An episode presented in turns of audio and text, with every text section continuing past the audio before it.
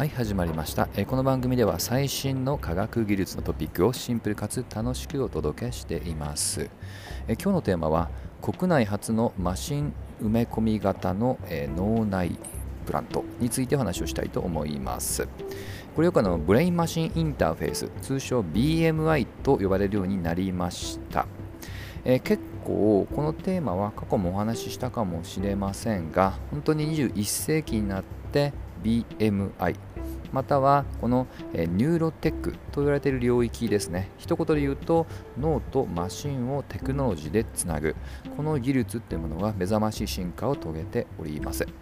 えー、以前に海外では進んではいたんですけど国内では初めて、え、大阪大学が、え、ALS の患者に対して脳内に、まあ、チップマシンを埋め込んでそこからコミュニケーションを図っていく。このような、まあ、計画っていうものをまずは申請をしたと。まだ確定ではありません。というニュースが、え流れています。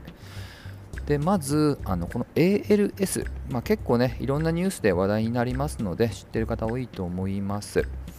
えー、これは結構ね、結構正式名称めちゃくちゃ長いので、えー、そこはもう細かく言いませんが、シンプルに言うと、まあ、筋肉がま痩せ細っていくような病気です。でもう少し言うとね、これあの筋肉自身が萎縮するというよりは、あの脳から筋肉にま指示をする、まあ、あの運動神経細胞、これが徐々に徐々にま機能しなくなっていくっていうね、まあ、そういった難病です。でこれについてはまだ、え、抜本的な治療もそうですしそもそもとして発症理由っていうものもまだ分かっていません。でこれについてはあの結構実はあの症例の進行というのは人によってまちまちです、えー、例えば結構の有名な方でこの ALS を発症した人を1人挙げますと、えー、宇宙物理学者のスティーブン・ホーキングも ALS に20代に発症してで亡くなったのは2018年だいたい76歳にお亡くなりになられました。で結構あの進行はね幸いながら途中でちょっと弱くなったそうですでただとは言いながらももう高齢になってきますとままぶたですとか唇をわずかに動かすことしかできなくなっておりその微妙な動きで、えー、まあ、文字ってものを入力するような、まあ、特殊装置ってものをねいくつかの会社と、ま提携をして、えー、作って日常的なもしくは公の場でコミュニケーションをとっていました。あの私もね、以前あの、ホーキングの講演ね、あの講演内容及びその後の QA っていうのをね、動画で見たことありますが、この QA の時は本当に厳粛といいますか、ある意味神々しい、まあ、場面でした。1人の方が質問をすると、えー、数分間ほど、えー、ホーキングが文字を入力するまで、みんながしんと静まり返って待ってるんですね。2、3分ぐらいはね、かかったかもしれません。ただそれが決してそのイライラするものではなく、まあ、本当あの、まあ、ちょっと例えがいいか分かりませんけどもあの神のお告げを待つかのように本当にもう神聖な空気ってものが動画を見ている私ですら感じましたはいまあ、あのちょっとねスティーブ・ホーキングの経緯は特殊特殊かもしれませんけどもいずれにしてもこの ALS 患者に対してのさまざまなケアというものは、えー、いくつか、えー、海外では進んでいます。はい。で、実は、ちょっと最近これあの、2022年の4月に公開されたので、比較的新しい話なんですけども、あの同じようにね先ほどのホーキングさんのようにもう今までまぶたとかね唇だけしか動けなくってそれをトラックするっていう読み取り装置に頼ってたんですがとうとうそれすら、えー、動かなくなってしまう、まあ、いわゆるあの全身が麻痺した状態の患者さんですね。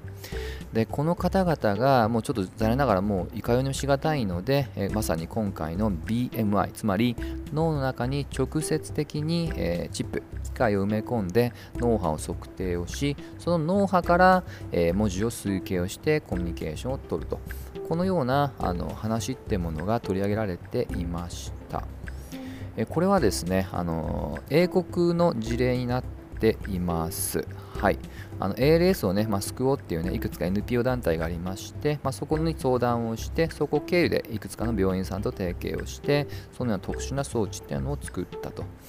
で、結構このニュースでね、うるっときたのが、まあ、本当全身麻痺になった後は当たり前ですけど、全くコミュニケーション、文字で、文字も含めて会話ができなかったんですね。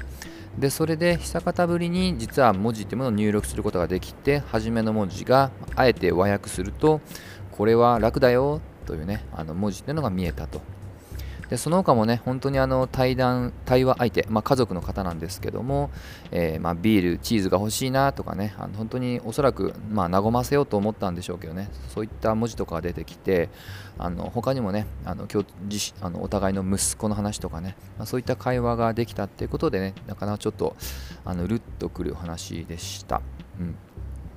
であの今のはねあの完全に文字ないしは、えー、まあ、機械による完全な音声なんですけども実はこの ALS っていうのは、まあ、進行っていうのはね本当に人それぞれで違ってきます。初めは普通に日常生活もできますし、えー、声も発することができます。したがって、まあ、ALS に発症しかつまだ声がねあのきちんと発生できる段階で事前に録音をしておきで今後病が進行して喋らなくなった状態でも、まあ、先ほどの機械などを活用しながら、えー、まあたかも自身が喋っているような合成合成音声を生成するという製品というものは、えー、実は、え、いくつかの、まあ、会社でこれ日本でも発表されています。えー、一つ私がパッとね調べた中で言うと ALS Save Voice っていうねプロジェクトでいくつかの会社様が、まあ、共同でそういったものをリリースしています。はいまあ、実はこれあの ALS の患者でなくてもねあの本人の音声をもとに自然にねあの自由に発生できるような仕組みっていうのはねいくつかの基礎研究も進んでいます。はいまあ、ただ今回のこの ALS に関しては極めてま社会的な意義っていうのは高いのかなと思います。はいあのまあ、ホーキングさんの例をね、初めいくつか出しましたが、まあ、あの結果から言うと、発症して大体50年間ね、あのまあ、生存することができたっていう結果になるんですが、ま、どうもやはりまだまだ珍しいケースのようです。もっとやっぱり早々にっていう方が、ま、統計的にはどうも多いみたいです。まあ、せっかくちょっとさあのホーキンの話をしたので、もう少しで補足すると、これあの本人がね、あのインタビューでも答えてますけど、あのホーキングがまあ有名になったっていうのは、まあ、若干皮肉かもしれませんけども、実は ALS を発症することで、まあ、初めて真剣にね、研究に打ち込んで、えそこでまあできた博士論文からというのは結構有名な話です。はい。でしかもホーキングさんはま2018年にお亡くなりになられたんですけども本当直前まで、えー、最先端の研究に携わっていました。あのこれあの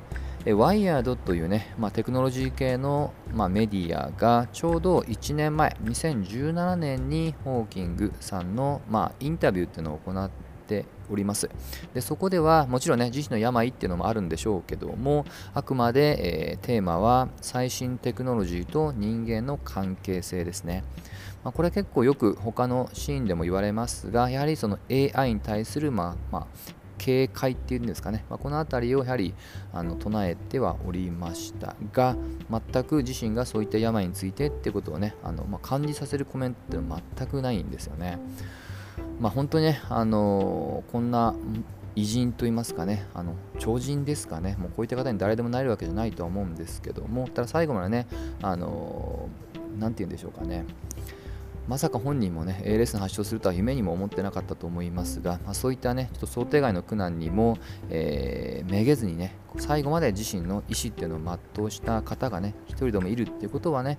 えー、本当に素直に励みになるかなと感じます。いずれにしましてもこの ALS もちろんその他の病もそうなんですけども新しいテクノロジーが、えー、まあ、対処場合によっては抜本的な治療っていうのを担っていくっていうのはね、えー、ぜひこれからもテクノロジー進化とともに期待値が増しますので、えー、いい意味でねあの進んでいけばなと思っておりますし心から応援をしていきたいと思います。といったところで本日の話は終わりにしたいと思います。また次回一緒に楽しみましょう。